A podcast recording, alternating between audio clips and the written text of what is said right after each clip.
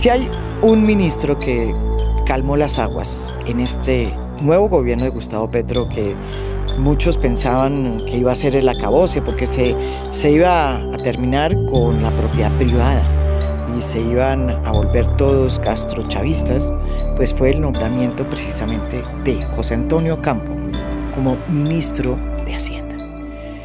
José Antonio Campo estuvo aquí en Afondo días antes de que se produjera la primera vuelta, la primera vuelta electoral. Y estuvo como miembro muy importante del equipo económico de Sergio Fajardo, que era el candidato del centro, de la Centro Esperanza. Cuando yo le pregunté aquí a José Antonio Campo si el presidente electo fuera el que fuera, lo llamaba para decirle que por favor participara en su gobierno como ministro de Hacienda, miren lo que me dijo. Y la gran pregunta, Gustavo Petro lo nombró a usted como posible ministro de Economía. Posibilidades que usted termine aceptándolo si lo llama mañana Gustavo Petro entrar en ese gobierno como el gurú de lo que se viene. Bueno, eh, yo respondí inmediatamente cuando él lo anunció que, yo era... Sí, pero ya no, pues yo ya... apoyaba a Sergio Claro, pero eso fue antes. Hoy Sergio Fardo ya no está en la bolota. Bueno, entonces, digo, ¿cuáles son las propuestas? O sea, yo... Vámonos de esta manera. Yo, yo estoy dispuesto a trabajar con el presidente que gane las elecciones. Eh, ¿Con Rodolfo? No, o no, con no, necesariamente, no necesariamente como ministro, dicho sea de paso, ¿no? O sea, eh, vamos a ver, yo ya he sido ministro. Usted ha sido ministro muchas veces, además. Entonces, entonces no, o sea, ansiedad de ser ministro no tengo ninguna. Entonces, la, eh, pero sí quiero ver que, cómo se apoya. Eh, puede ser eso, puede ser con comisiones, O sea, que ayuda a pensar en la estrategia de desarrollo del país. todo. Como la comisión que usted, en la que usted. Y esa profecía que contamos aquí en A Fondo, pues resultó cierta. Gustavo Petro, que fue el presidente que ganó en la segunda vuelta, lo llamó de inmediato y fue el primer ministro nombrado. Inmediatamente el nombre del el doctor Ocampo pues fue recibido con mucho agrado por parte de los grupos económicos, por parte de incluso la derecha, que pensaba que el país, repito, con Gustavo Petro, estaba al borde de llegar al abismo. Él acaba de hacer también un imposible. En estos pocos días ha logrado sentarse con todo su equipo y presentar la reforma tributaria, que es la base de las grandes reformas que este gobierno de Gustavo Petro ha planteado. Es la reforma madre, porque es la reforma que le va a permitir a este gobierno, pues, sacar adelante su política social, que es el sustento, el, digamos, la, la base más importante sobre el cual se va a construir esa nueva Colombia que dice Gustavo Petro que va a plantearle a los colombianos. Y aunque aquí muchas veces hemos recordado quién es José Antonio Campo, pues nos sobra volverles a recordar que este ministro, que es el ministro líder, el primero que nombró Gustavo Petro, es el ministro que ha sembrado también la semilla de todas las políticas sociales que todavía existen en el Estado colombiano, por lo menos las pocas, porque ha estado desde hace mucho tiempo peleando por ellas. En 1993 fue nombrado ministro de Agricultura por el gobierno de César Gaviria, en el momento más complicado de la agricultura de Colombia, porque se iniciaba la apertura económica, esa que quebró a tantos y a tan poderosos dueños de tierras y agricultores y pequeños y medianos. En 1994 fue nombrado por el nuevo gobierno de Ernesto Samper como director de Planación Nacional. Creó el CISBEN, que es el sistema que existe hasta hoy y que es el primer subsidio a los pobres que se le dio a esos colombianos en la historia de este país y que hasta hoy sigue siendo yo creo que uno de los grandes em, aciertos de ese gobierno del presidente Ernesto Samper, que tuvo tantos problemas. En 1996 fue también ministro de Hacienda de ese mismo gobierno. Y en 1998 fue nombrado secretario ejecutivo de la CEPAL, que en ese momento era un organismo que era el que forjaba las políticas económicas de la región, muy importante, los cepalinos. En el 2014 fue el jefe de la misión rural en el gobierno de Juan Manuel Santos y el que diseñó la arquitectura, toda la arquitectura nueva de la política rural. Todas estas agencias que se crearon, las creó este grupo o este grupo de estudiosos en esta misión rural que él lideró y que iban de la mano del proceso de paz que se adelantaba en La Habana. En el 2017 fue miembro de la Junta del Banco de la República y desde entonces, pues cuando pensábamos que él ya se iba a retirar a la Universidad de Columbia, de donde es un profesor muy reputado y muy querido, pues, eh, pues, no ha podido, porque primero lo llamó Sergio Fajardo para que fuera parte de su equipo económico. Y cuando él pensaba que ya se iba a devolver a la Universidad de Columbia, pues Gustavo Petro lo llamó y le dijo que por favor fuera su ministro de Hacienda. Y él aceptó. Hoy lo tenemos aquí en su calidad de ministro. Bienvenido, ministro. No, muchas gracias, Mara Jimena. Encantado de estar de nuevo eh, contigo.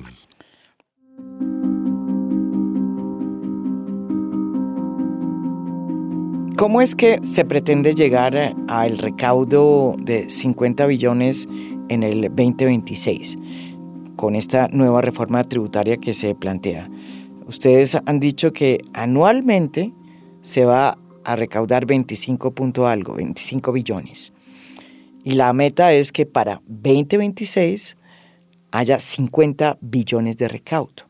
¿Cómo va a ser ese recaudo y cómo vamos a llegar a esa cifra?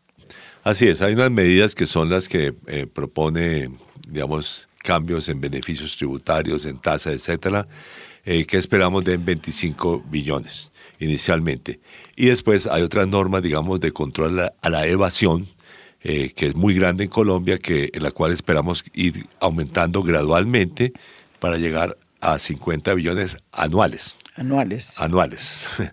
Pues no, porque hay alguna gente que ha dicho que 12 y medio billones por año. No, son 50 anuales y los 25 también son anuales. O sea, son en un año. Entonces es un poco el propósito cuantitativo de la reforma. En, en la idea de recaudo de los 25 billones están eh, nuevos impuestos eh, y un tope, ¿no es verdad? Después de 10 millones, eh, por encima de 10 millones, empiezan Cristo a padecer, como dirían. Por debajo no hay nada que ver. comienza Cristo a contribuir a la sociedad. Exacto, como comienzan a contribuir después de 10 de sí, no, es decir, el, el, impuesto de renta a personas naturales, que ha sido uno de los propósitos esenciales de esta reforma, lo que nosotros establecemos es que los beneficios que existen eh, para una, una, persona de 10 eh, millones anual, eh, perdón, mensuales de ingresos se mantienen. O sea, nadie de menos de 10 eh, millones mensuales va a tener aumento de impuestos. Pero por encima ya se limitan los beneficios a los que básicamente tiene una persona de 10 millones. ¿ok?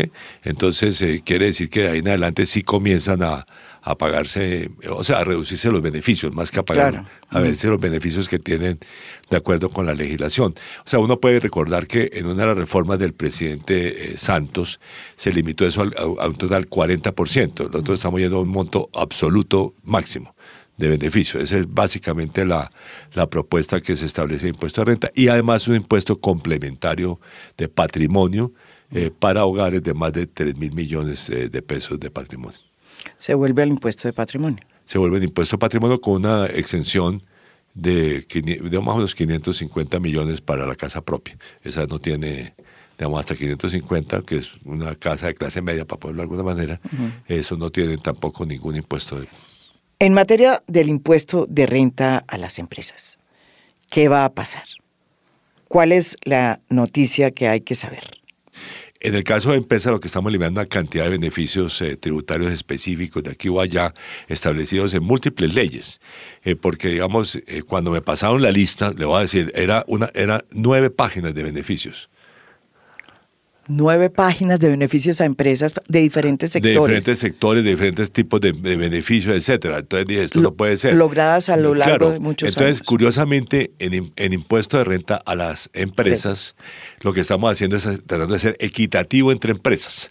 O sea, bueno, las empresas en principio tienen que pagar lo mismo.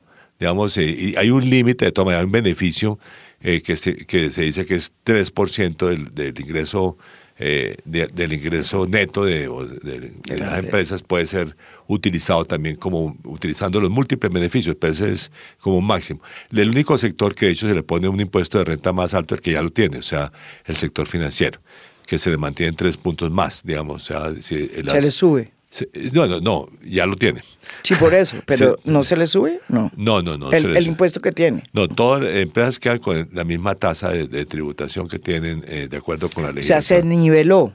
básicamente estamos buscando nivelar y eliminar beneficios. Solamente mantuvimos unos muy pocos beneficios y podemos discutir otros que tienen un sentido eh, muy fuerte para, para el programa del gobierno, que es vivienda de interés social, o sea, todo el pago de intereses eh, de vivienda de interés social sigue subsidiado, digamos, por, por, por el gobierno. Eh, todo lo que es transición energética, o sea, eh, energía solar, energía eólica, hidrógeno verde. y bueno, y, han dicho que de pronto nos equivocamos y eliminamos la, los beneficios para, el cine colombiano. Eso es lo que le iba a decir. no, si nos equivocamos, pues lo corregimos, porque no tenemos ninguna intención de afectar al cine colombiano. Sí, porque lo que están diciendo esos sectores de la cultura que han sido beneficiados por, por esas exenciones y que crean empleo, es que precisamente quedaron un poco sí. sin no, Si nos equivocamos en cultura, de hecho anoche que estuvimos en la reunión de gabinete, estuve hablando también con la ministra de Cultura. La ministra también dijo eso, ¿ve? Yo acá también le tenía esa pregunta porque sí hay una inquietud muy grande en el mundo Sí, si nos equivocamos, en o sea, no tenemos ninguna, esa es, eh, cultura no tenemos ningún objetivo de eliminar eh, esos beneficios. Pues esa es una muy buena noticia, ministro, porque eso genera muchísimo empleo. No, y como digo, podemos haber cometido errores en el proyecto, eh, pero, eh, ahí los corregimos. Pero hablemos de las extensiones que tenían, em, digamos, que eran beneficios que, pues según fue desarrollo, en un momento dado se contabilizaron por casi 9 billones de pesos. ¿Cuáles eran esas empresas o esos sectores, digamos, que, estaban tan beneficiados? Son nueve páginas de beneficios. Entonces, que, o sea, realmente e, es absurdo que una... O sea, fíjense que uno de los objetivos, eh, eh, de, o sea, los tres objetivos que establece la Constitución de Colombia son equidad, progresividad y eficiencia. Un sistema como el que estamos proponiendo es mucho más fácil de manejar. Es que nivele. Que se nivele, o sea, que no tenga además beneficios sectoriales. Y además, porque lo voy a decir una cosa, si hay, si hay sectores que requieren beneficios eh, eh, especiales, prefiero dárselos a través de gasto público. No de impuestos, porque es que, como yo he dicho, yo no conozco la primera bendita estudio técnico que me diga cuáles son los beneficios de los, de los, los efectos de los beneficios tributarios. No hay, no hay estudio. O sea, realmente uno de los problemas es que no hay evaluación. Ustedes han dicho que en Colombia se estaban dando exenciones a diversas empresas y sectores por cerca de casi 25 billones de pesos y que esos son los beneficios que piensan erradicar. Primera pregunta, ¿cuáles son esos sectores que van a quedar sin beneficios y que han tenido pues eh, unas prerrogativas durante tantos años? ¿Y cuáles son las situaciones en que van a quedar tributarias las zonas francas? Las zonas francas se crearon en 1960 precisamente para crear unos distritos especiales con ciertos beneficios a los que se les otorgaban esas zonas francas y que eran empresarios para que generaran empleo y exportaran. Esas zonas francas han terminado convertidas en otras cosas de acuerdo a todo lo que se ha visto en los últimos años y muchas veces se utilizan simplemente para aspirar a ser beneficiados por las reducciones eh, en impuestos que suponen las zonas francas. ¿Qué va a pasar en esta reforma tributaria con las zonas francas? Usted ha dicho que esta reforma va a acabar con todas las zonas francas que no exporten. El problema fue que, digamos, eh, hace unos 20 años se cambió, un poquitico menos, se cambió la ley de, zonas francas, eh, eh, digamos, de tal manera que ya no eran para exportación. Y, digamos, y para, mí eso es absurdo. O las zonas francas tienen beneficios porque exportan o no tienen beneficios. Ese es el, yo se lo he dicho abiertamente en todos los foros. Eso me han dicho ellos. ¿Qué? O, Las zonas francas para exportar o no, o no deben existir. Eh, y, desafortunadamente, eh, digamos, el gobierno pasado eh, hizo una norma, porque además tenían beneficios para, para los productos que vendían en términos de IVA, mm. que no tenían que pagar IVA, por Dios. O sea, todos múltiples beneficios. Eso es lo que digo, es una competencia. El 85% de lo que vende la zona franca, de acuerdo con las estadísticas del DANE, se vende en Colombia, no, en no exportan. Entonces, eso no es un objeto. ¿Para qué damos beneficio tributario? Más aún, es una competencia injusta con las empresas que están localizadas en territorio nacional, digamos, y que tienen que pagar el 35%. Es una competencia. Y antes, antes no pagaban IVA. Por Dios. Si tenían una reducción, para que la gente entienda, tenían una reducción del 35% del impuesto. A 20. de, que era del 35 a 20 del impuesto a la renta y después no pagaron IVA. Sí, entonces ya tienen que, esa, eso sí se corrigió en el gobierno pasado, pero de todas maneras el, objetivo de exportación no está. Entonces, ¿por qué? O sea, yo entiendo que tenemos que diversificar exportaciones. Más yo creo que es una política que queremos hacer en gran escala. Y, espero pues ahora que tenemos, finalmente se ha, nombrado el ministro de Comercio, Industria y Turismo, trabajar con él estrechamente en cómo beneficiamos las nuevas exportaciones y cómo las promovemos, etcétera. Pero, digamos, eh, eh, tener zona franca para vender el territorio nacional, por Dios, eso no es el objetivo, nunca fue el objetivo de la zona franca. Entonces, eh, como yo como dijo públicamente, o exportan o se acaban. Sí, la tendencia fue que muchas empresas para obtener esos beneficios se crearon en zonas francas como para obtener esos beneficios, pero no la contraprestación no, no, se dio a cambio ni siquiera en, generación de empleo, que también fue inicialmente uno de los requisitos. Yo, le, yo le, le, voy a decir dos ejemplos ejemplos concretos de, de mi región. A ver, de su región, diga pues. O sea, el Valle del Cauca, de Cali pues y, Jumbo. Digamos, eh, la, eh, cuando yo vi que había una fábrica de Bavaria, que era zona franca, yo dije, caramba, ¿cuánto exporta esa, esta empresa, esta fábrica? ¿No? Eh, más aún, para ser sincero, no, no, tengo ninguna evidencia, pero una empresa que está localizada en dos partes, como lo sabemos a nivel internacional, pues pasa sus beneficios a la, a la menor, menor tasa de tributación. Entonces, eh, digamos, eso es una, es una regla injusta con el, con el competidor nacional que no está establecido allá, pero también con el, con el país. ¿No es cierto? Y hay una central de generación eléctrica, por Dios. Dígame cuánto exporta esa central. No, pues todavía no sabemos. Pues ciertamente. todo lo vende en el mercado interno. Mm. Entonces, ¿por qué, se le da, ¿por qué se le da un beneficio? O sea, yo entiendo que tengamos que dar beneficio, por ejemplo, a, y, se mantiene, de hecho, a, a, una empresa que hace energía eólica o energía solar, porque es un objetivo, digamos, de cambiar las fuentes de generación energética. Es así, eso lo entiendo y, y, podemos ver si lo está generando o no lo está generando, ¿cierto? Directamente. Pero una empresa que no tiene, digamos que no tiene ese, ese, esa característica, por Dios, porque él tiene eh, el beneficio de zona franca. Zonas francas aquí eh, de ahora en adelante solo para exportar. Eso es una decisión suya. No, no es solo, no es solo, es unos, unos mínimos de exportación. Ah. Unos mínimos de exportación que tenemos que acordar, pero digamos la propuesta nuestra al Ministerio del Comercio es 40 eh, inicialmente 40% tienen que exportar como mínimo y deben subir al 70%. Y, y tienen un año de, transición. Para hacer ese cambio. Para hacer los cambios que tengan que hacer en la empresa y en los negocios, etcétera, para hacer eso. O sea que realmente la gente tiene un año y medio, digamos, o sea, es un año después de la aprobación de la reforma. Pero entonces, eh, digamos, hasta fines del año entrante tienen para hacer eh, los cambios que necesiten para poderse seguir acogiendo el régimen de zona franca.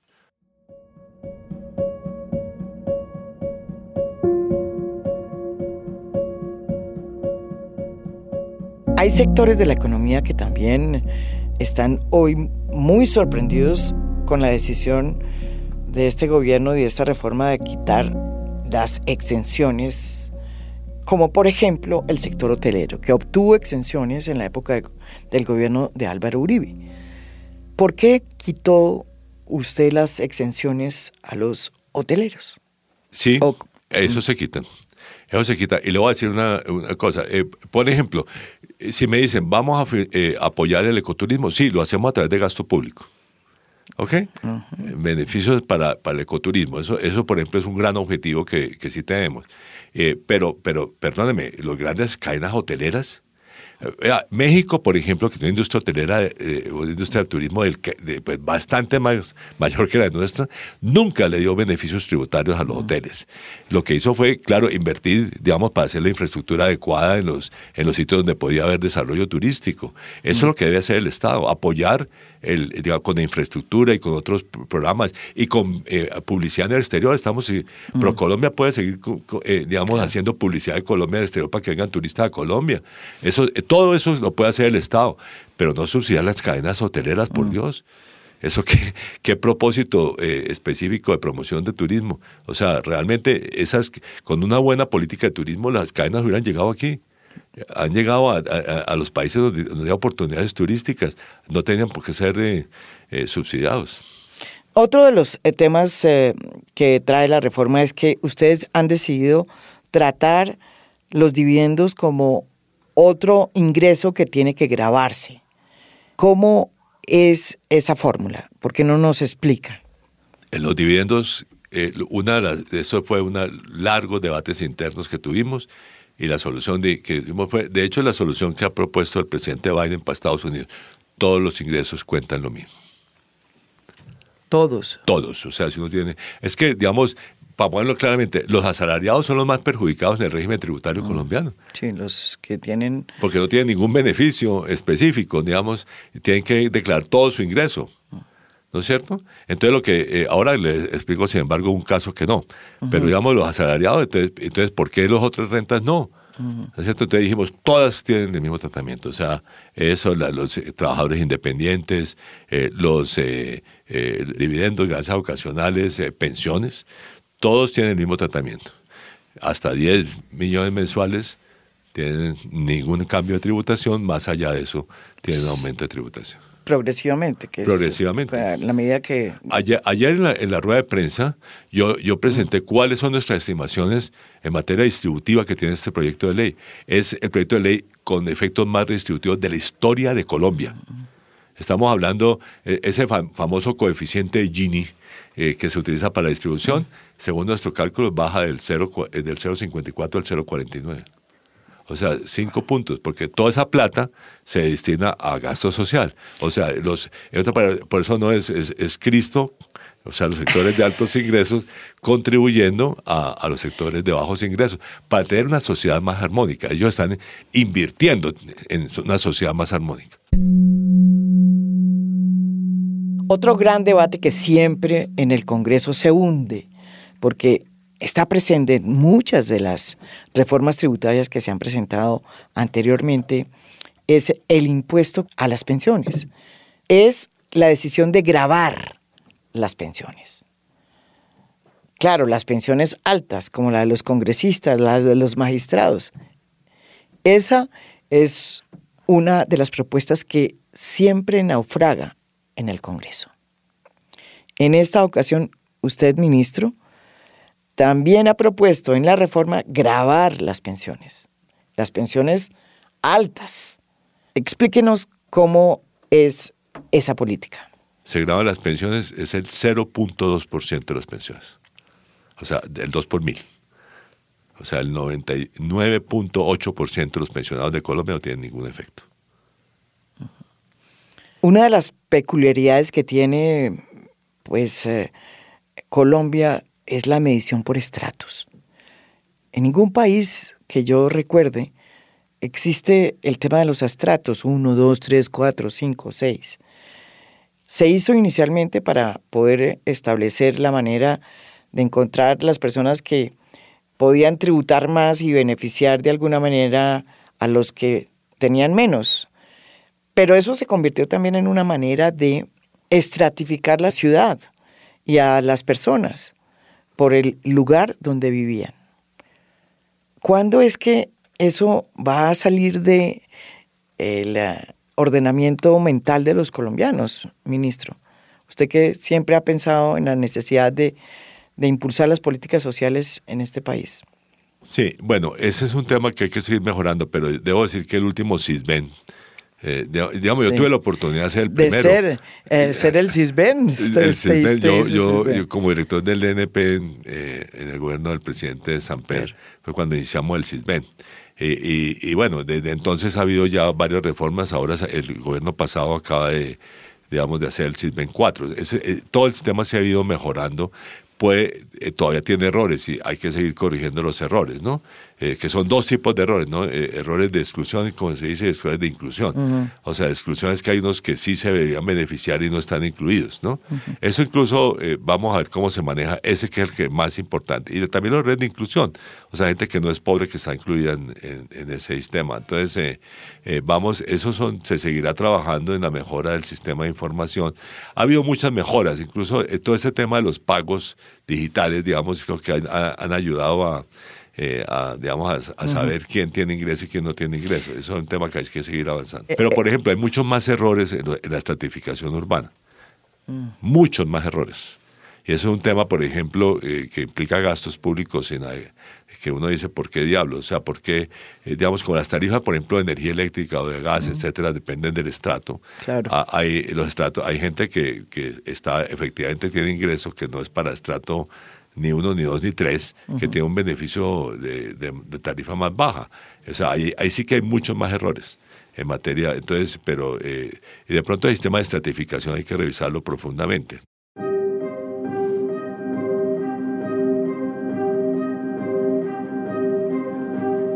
Pues es innegable no plantear el tema que esta reforma tributaria se hace en medio de un momento muy difícil económico a nivel mundial.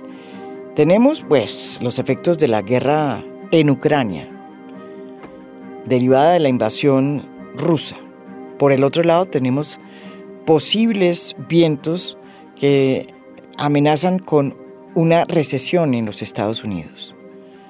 Usted recibe además este país con el déficit fiscal más alto en los últimos 70 años, que es cuando se inició las mediciones.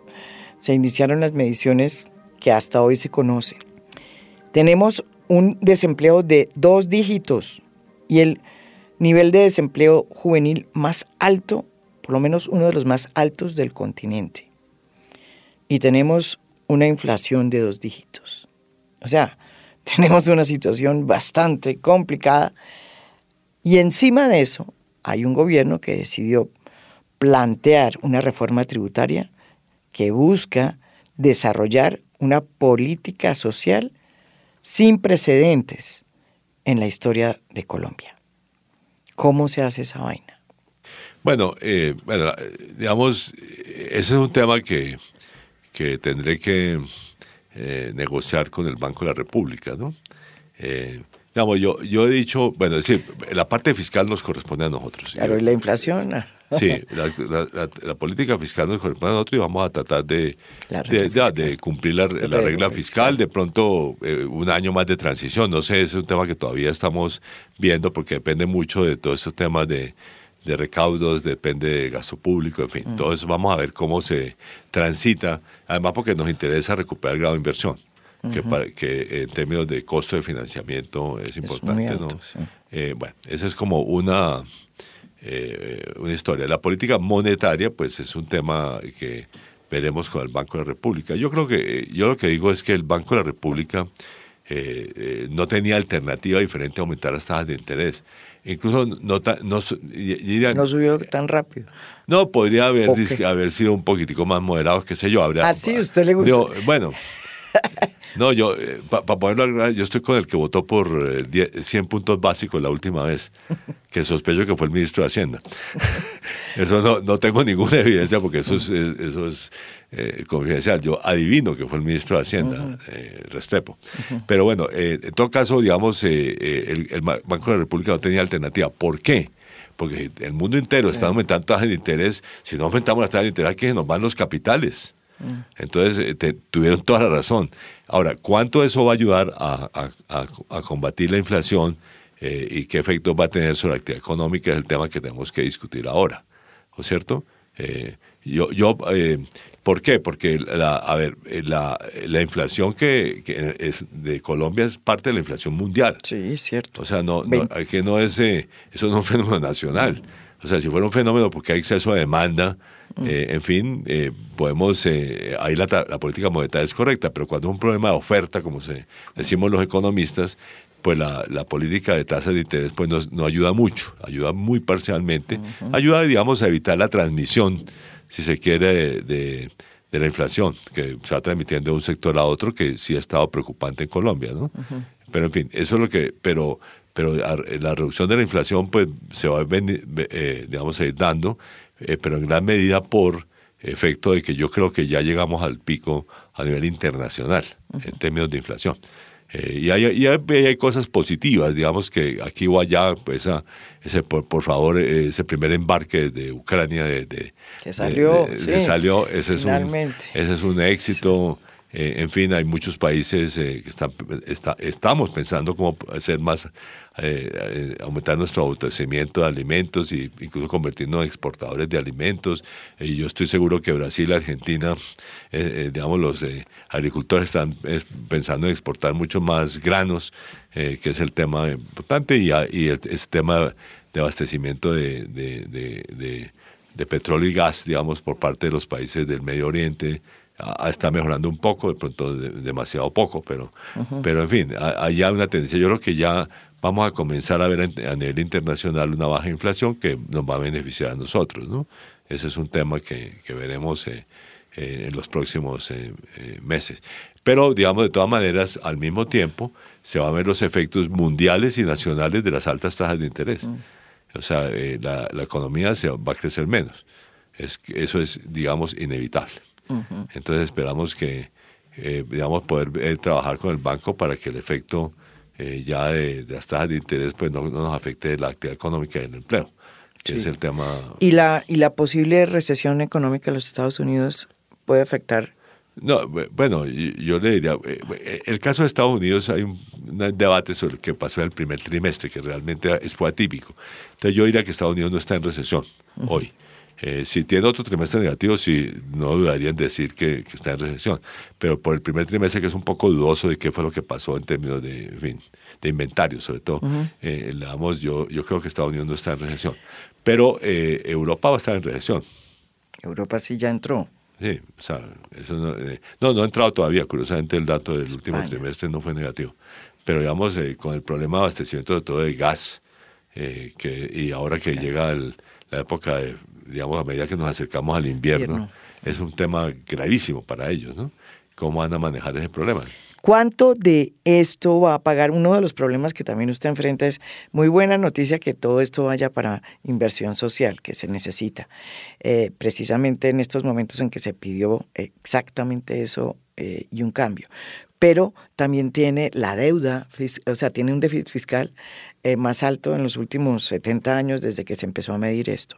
¿Cuánto va de lo que se recauda para pagar la deuda, los intereses de la deuda? ¿Cómo funciona eso? Bueno, ¿Cómo la, ya la política macro, cómo, cómo se ajusta? Debo decir que es un tema que estamos viendo dentro, pero nosotros, eh, pues, de, la revisión del presupuesto. Pero digamos, el presupuesto que fue presentado por... Eh, eh, existe esta curiosa anomalía que lo presenta... de que el, el, gobierno saliente presenta el presupuesto eh, que tiene que eh, pues, aplicar el gobierno entrante. Eso es una cosa que algún día tenemos que revisar, eh, porque es absurdo, digamos, ¿no? Mm. Es absurdo. Pues nosotros tenemos de todas maneras un plazo, como unos 40 días para revisar ese presupuesto. y, y estamos ya comenzando, incluso una de las de las cosas que acordamos ayer en el gabinete eh, fue que todos los ministerios le van a presentar al Ministerio de Hacienda información sobre cuántos recursos requieren todavía para el 2022 y cuántos programas para el 2023 y también cuántos programas del 2023 se discontinúan o hay otros ahorros para, para poder dedicarse a los planes a los programas prioritarios, ¿no es cierto?, del gobierno. Ese es un tema pues que el lunes entrante sea la fecha límite para que nos manden la información cuando es la segunda reunión de gabinete, y esperamos pues tener unas eh, ideas mucho más concretas de, de cuánto, cuánto son las demandas, digamos, para ver cuánto se puede financiar. Pero, digamos, el ajuste eh, ya a la, a eh, digamos, al menor nivel de, de, déficit ya estaba incorporado en ese proyecto de presupuesto. Entonces, y de pronto hasta vamos a ver si se puede lograr un poco más, pero digamos, ese, ese ajuste ya estaba incorporado y lo vamos a cumplir. Lo vamos a cumplir porque además es muy importante para, eh, para la capacidad de endeudamiento del gobierno. O sea, que es un tema eh, eh, importante, digamos, en la, los test son más caros hoy. Las, sí, porque además perdimos... y pedimos el grado de inversión. El grado de inversión. Entonces, digamos, emitir un bono en el mercado internacional para Colombia hoy no tiene sentido. Esperamos precisamente recuperar imágenes ante las calificadoras de riesgo. en fin, es un, de hecho, se, en el mes de septiembre yo voy a hacer mi, mi, mi visita a las calificadoras y a, inversionistas internacionales, porque nosotros aquí seguimos mm. abiertos, Colombia sigue abierto a los inversionistas internacionales, esperamos que vengan eh, en, eh, comprando inversión directa o en el mercado de TES, es que el mercado de TES, no sé, entre un 25 y un 30% de los TES son comprados por mm. extranjeros aquí en Colombia. ¿Y usted cree que esa recuperación de ese grado de inversión que sí nos hace falta porque pues eh, se aumentan los intereses de la deuda, es decir, son más los bonos pues tienen más dificultades de venta, todo lo que pasa cuando se le pierde un país un, grado de inversión, ¿eh, ¿se puede recuperar? Con esas, sí, no, no va a ser de un día para otro.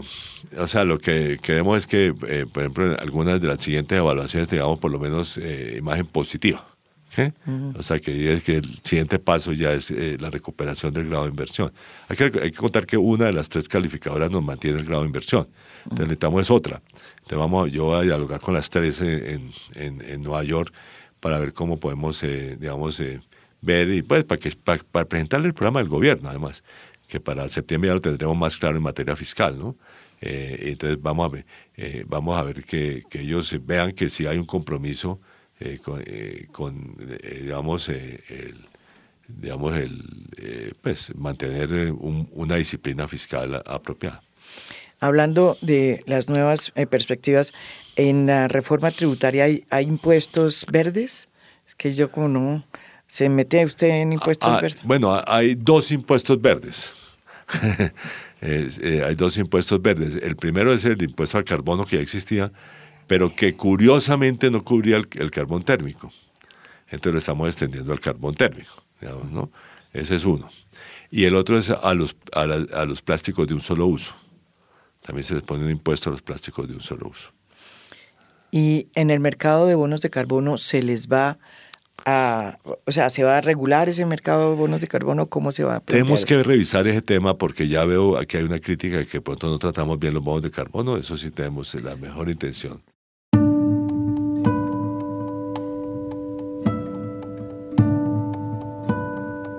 Una de las promesas de Gustavo Petro es que él quiere iniciar un proceso de transición hacia economías eh, que sean primero más limpias y que dejen atrás la economía extractivista basada en el petróleo y el carbón. Sin embargo, en esta coyuntura internacional, pues la cosa no está fácil, no solamente porque eh, tenemos que ajustar la caja, sí, y no podemos gastar más de lo que tenemos, sino porque hay una coyuntura internacional también que eh, está impulsando el precio del petróleo. Y sería muy raro, muy extraño que Colombia decidiera suspender esas exportaciones cuando todavía no se ha implementado esa política de transición que nos aleje de este modelo extractivista. Usted, ministro, ha señalado que eso hay que hacerlo muy cuidadosamente e incluso ha dicho que si se necesita incentivar la explotación petrolera, pues hay que seguirla haciendo. ¿Cómo va a ser esa transición? Bueno, ese es un tema que, dicho sea de paso, eh, eh, ya le he dicho, pues, eh, que tenemos que sentarnos a ver con la ministra de Minas, ¿no? Digamos, de cómo vamos a hacer esa, esa política. Pero yo incluso ya le dije mi rollo a, ella sobre esto. Aquí hay tres transiciones. La transición energética, la transición exportadora y la transición fiscal. Son tres transiciones. ¿Por qué? Porque el petróleo, eh, en primer lugar, eh, digo, la, más fácil eh, de todas, a mi juicio, es la transición en generación eléctrica. Esa de pronto la podemos hacer en este, terminar en este gobierno. Sí. Sí, sí, porque eso es básicamente, porque nosotros somos muy limpios en generación eléctrica finalmente y estamos siendo más limpios porque es, generación hidráulica, y las y las termoeléctricas son cada vez de gas, que ahora en la, de la teoría europea el gas es verde, es un gas de transición, es un eh, combustible de transición. Pero si uno mira todo el sistema de generación eléctrica colombiana y, el éxito que ya han comenzado a tener la energía eólica, la energía solar, eh, más la energía hidroeléctrica, más el gas, yo creo que la generación de pronto, eh, más complicado el sistema de transporte, porque ahí sí todavía hay... pues básicamente poco, digamos, dependemos mucho de la gasolina y el fuel oil eso sí hay que hacer esa transición eh, que es más compleja. Esa es la transición energética. La transición exportadora es también muy importante porque nosotros todavía dependemos un 40% de exportaciones de petróleo. Si eso se llegara a, reducir significativamente, vamos a tener un problema de divisas. Entonces es, una transición que también obviamente tenemos que fomentar exportaciones nuevas, exportaciones no petroleras, pero hay una transición que, que no es de un día para otro, ¿no? En materia exportadora. Eh, y la tradición fiscal es que dependemos mucho de, impuestos al petróleo, eh, digamos, de, digamos, de impuestos eh, de, tanto de renta de, todas las empresas, incluyendo las privadas, como de los dividendos de Ecopetrol, ¿no es cierto?, para, para fines de, ingreso fiscal. Entonces, todo eso es el complejo que, que tenemos que manejar. Y eso, esa, digamos, eh, para que la gente nos entienda, eso significa que eh, van a seguir explorando uh, las bueno, uno de los temas que precisamente yo he venido discutiendo tanto con el sector, tanto con el Ecopetrol como el sector privado es porque yo curiosamente la Ecopetrol depende del Ministerio de Hacienda. Sí, yo sé. Entonces... Curiosamente no, es lógico. Que, bueno, es siempre tan importante en términos de todo que, que que esa, de, pronto es lógico, que este, depende del Ministerio de Hacienda. Pero digamos, la, la, la transición, eh, eh, digamos, he estado discutiendo y con el sector privado, el sector petrolero privado. Pero creo que el propio Felipe Bayón hizo una transición también interna, muy interesante lo que está pasando también en Copetrol, a tránsito a energías verdes, ¿no? Sí, sí, con algunos fracasos, digamos, pero... pero, pero y también está invirtiendo mucho en hidrógeno, esperamos que sea verde, que, que es una... Eh, digamos que en otra manera que sea generado con energía eólica o energía solar y no con o hidráulica y no con no con, eh, eh, y no con eh, hidrocarburos, digamos, ¿no? Entonces, bueno, todo eso, digamos, ellos han estado, pero bueno, han tenido un fracaso con en los llanos, con produciendo etanol, en fin. en fin, ha, habido también fracasos, pero también ha habido éxitos, ¿no? Porque ellos también están invirtiendo energía solar y energía eólica. Entonces, es una parte de la transición energética que tiene que hacer Ecopetrol, ¿no?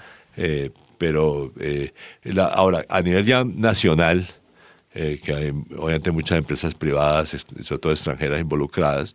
La, la, el tema eh, es si todos los 180 y pico contratos, me, eh, unos dicen unos más, unos menos, en fin, pero como 180, 190 contratos que están sobre la mesa van a ser suficientes para garantizar esta, digamos, no solamente, o sea, la transición energética, yo diría que, no, repito, no es el problema.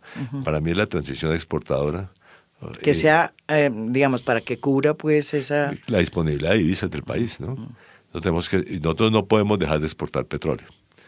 O sea, ese es el punto de, fondo. Mientras no aumenta nuestra capacidad exportadora. Exacto, podemos ir. Y eso, en eso vamos bien, digamos, en los últimos años. Eh, yo, curiosamente, cuando estaba en la Junta del Banco de la República, alguien me preguntó, algún periodista me preguntó, ¿cuánto deben aumentar las exportaciones no petroleras? Y yo le dije 20%, y, y, curiosamente esa cifra es correcta. O sea, han aumentado 20%. No, no, tienen que aumentar 20%. Ah. Eh, no estaban aumentando entonces 20% por año, ¿no? Eh, pero curiosamente, el año pasado y lo que vamos de este año sí han aumentado incluso más del 20%. Entonces ahí vamos por un buen camino. Digamos, pero, pero todavía pues eh, falta. Falta porque debemos garantizar que o sea no, no solamente este año, sino el año entrante, los próximos, todos los próximos años. Para, para poder eh, efectivamente diversificar. Esto curiosamente es muy parecido a los, a los años 60. ¿Por qué? Porque ah, entonces dependíamos demasiado del café. Y toda la política fue cómo diversificamos nuestras exportaciones, con Proexpo, con, ¿no es cierto? Con todos los instrumentos que se pusieron, con las zonas francas. Las zonas francas.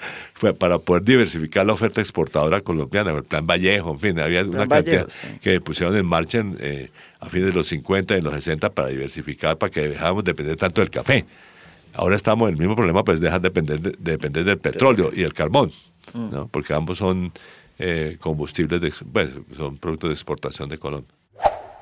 Otra ventana que se abre, aunque no tan rápido como muchos piensan, es la posibilidad de que Colombia vuelva a tener acceso al mercado de Venezuela si se reanudan y se restablecen las relaciones políticas y económicas con el vecino país de Venezuela.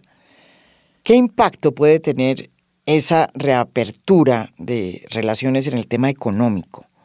¿Cómo piensa usted que puede ser ese camino para poder otra vez entrar en lo que era nuestro gran mercado, ministro? Hay muy buenas perspectivas, le diré. Hay muy buenas perspectivas. Yo creo que por ambos lados el sector empresarial está interesado. Eh, y hay unas eh, ideas muy interesantes de, por ejemplo, la CAF, el Banco de Desarrollo de América Latina, como se llama ahora, está muy interesada en ese tema, incluso en, financiar proyectos eh, de la frontera eh, en fin, eh, bueno, y está el, tema complejo de, monómeros colombo-venezolanos, que también estoy, están encima de eso, a ver que, cómo pueden contribuir al aumento de la producción de fertilizantes en Colombia. Eh, en fin, pero todos esos temas me parece que son importantes y está, digamos, independientemente del tema político, que, es un tema en sí mismo y del cual yo francamente no me meteré a, dar ninguna opinión. Vamos a ver si, digamos, un tema internacional que le, corresponde a la Cancillería, pero digamos el, tema de, digamos, de cómo podemos revivir la, la frontera sí me parece muy importante y en eso sí hay intereses de los dos países eh, y esperamos eh, ir avanzando. ¿Y eso qué significaría para la economía colombiana? Bueno, eh, Venezuela era nuestro principal destino de exportación de manufacturas. o sea, era nuestro segundo mercado. O sea que la medida, además eh, hay una, hay una coyuntura positiva, es que Venezuela por fin se está recuperando.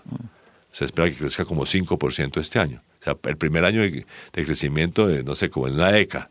Entonces, digamos, eso eh, eh, creo que es elemento positivo y, y dicho sea de paso, uno de los elementos de recuperación son las remesas que reciben los venezolanos de los que han migrado afuera, incluso a, Colombia. Entonces esperamos que todo eso impulse la economía venezolana, eh, además los altos precios del petróleo para la recuperación y que eh, nos montemos también dentro de esa recuperación en términos de, negocios de frontera. La posibilidad de, que haya una importación de gas de Venezuela es, eh, útil, aunque yo espero que nosotros con los nuevos descubrimientos seamos mucho más autosuficientes en gas también.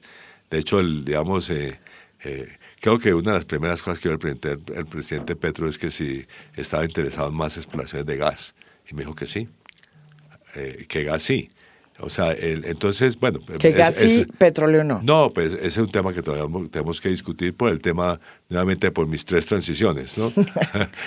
entonces, pero, pero de todas maneras, la, la, historia es que sí. Y además, monómeros eh, si, logramos reactivarlo como su producción de, de uria sobre todo, necesita también gas, que posiblemente vendría de Venezuela también.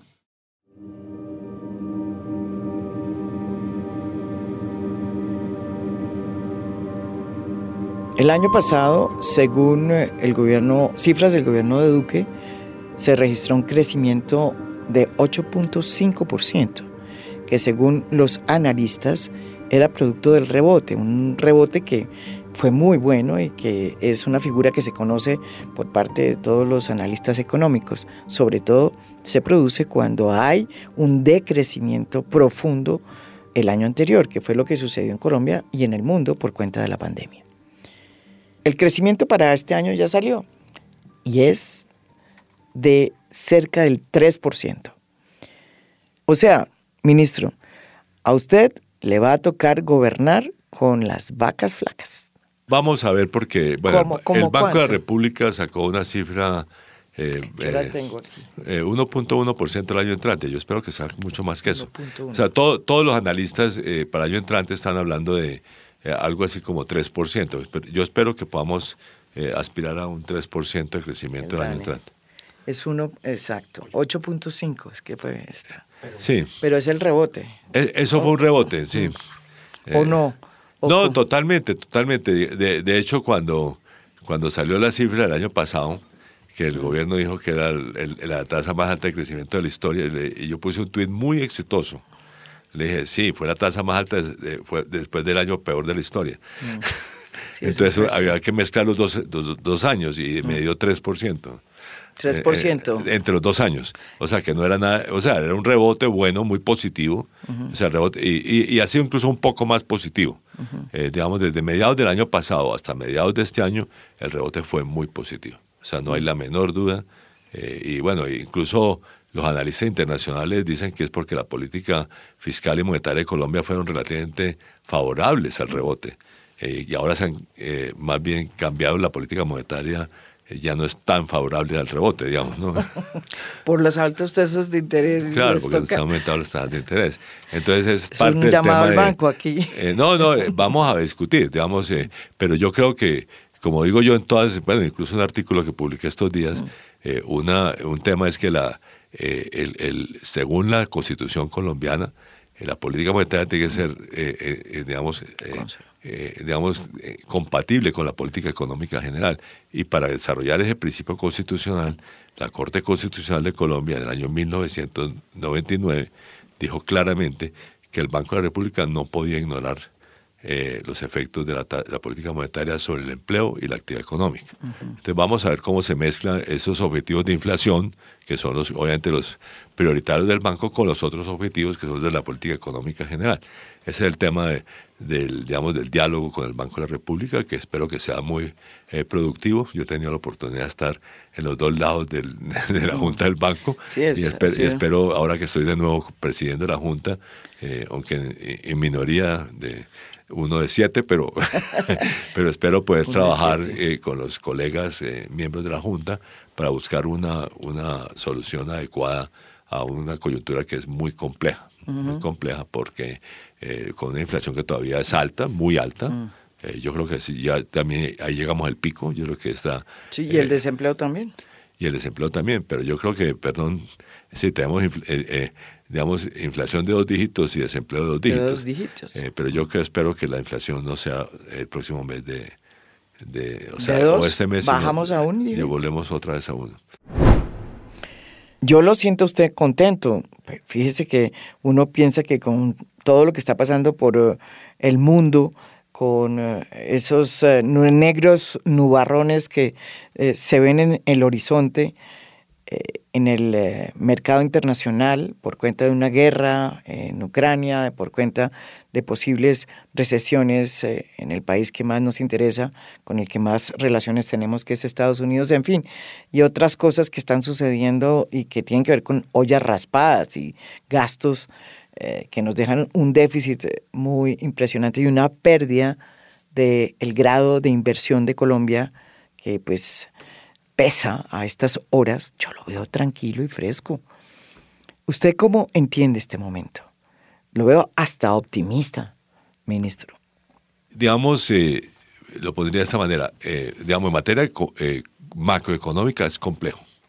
Es complejo porque tenemos inflación alta con una recesión o una desaceleración de la economía mundial mm. eh, y los efectos de, también de la alta inflación y las altas tasas de interés sobre la actividad económica en Colombia. O sea, es una, en eso es una coyuntura compleja, para ponerlo de alguna manera. Espero que lo podamos manejar relativamente bien. De todas maneras, Colombia es vista y esperamos que siga siendo vista como una, una, un país de oportunidades para muchos en materia económica.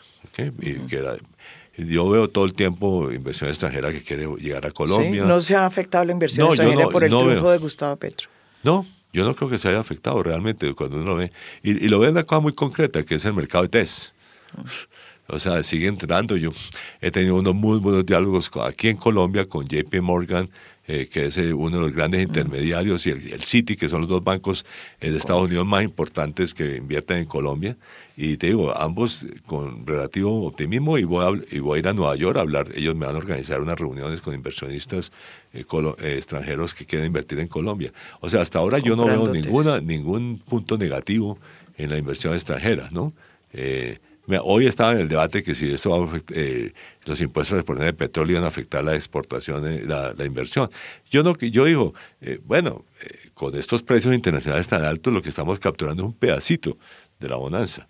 para, para, el sector público y creo que también es una, una, una contribución que debe hacer el sector petrolero al país. Así, ah, porque las empresas petroleras saltaron por el impuesto que se le pone a las, a las exportaciones, a las exportaciones de petróleo que no tenían. De, bueno, de carbón y oro. Sí, porque el actor carbonero es ahí que tiene, eh, en términos fiscales, bastante menos eh, contribuciones. El sector petrolero contribuye mucho a través de distintos mecanismos a, eh, pero el, carbonero solamente el impuesto de renta y, unos, en realidad unas regalías bastante modestas comparadas con las regalías que paga el sector petrolero. Y el oro, bueno, el oro tiene otro problema que es la, eh, que tienen una actividad legal muy grande, ¿no? Eh, que es un tema específico que habrá que ver cómo se maneja, ¿no? Eh, y además incluso sus relaciones a veces con el narcotráfico y con otras actividades ilegales. Pero en fin, es un tema en sí mismo, pero digamos, todos pueden contribuir. Bueno, pero la parte económica es eso, pero la parte social sí, como repitiendo, todo esto que esta reforma tributaria, por supuesto que son elevan los impuestos a, eh, a los sectores de, mayores ingresos, de, eh, de, hogares de mayores ingresos y, algunas empresas que pierden beneficios. Pero yo, eso es su contribución a la paz social, que es lo que más necesitan ellos hoy. Para poder... Para poder seguir siendo negocios rentables. Eh, entonces, esto no es una... Entonces, por eso, antes su cuenta del Cristo... no Cristo padecer, sino al contrario. Cristo a contribuir.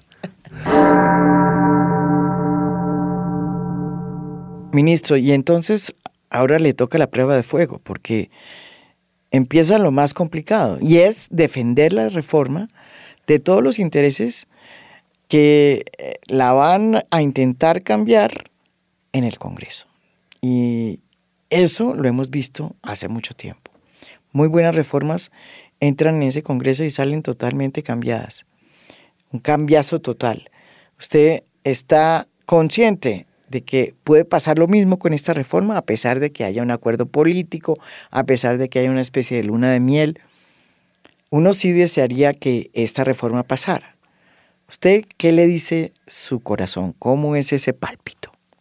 Nosotros estamos abiertos a discutir, eh, a analizar, pero yo quiero, eh, partimos del principio de que el objetivo básico con quienes discutamos es cómo contribuyen a la paz social de Colombia. Esto es A Fondo, un podcast original de Spotify. Mi nombre es María Jimena Tuzán.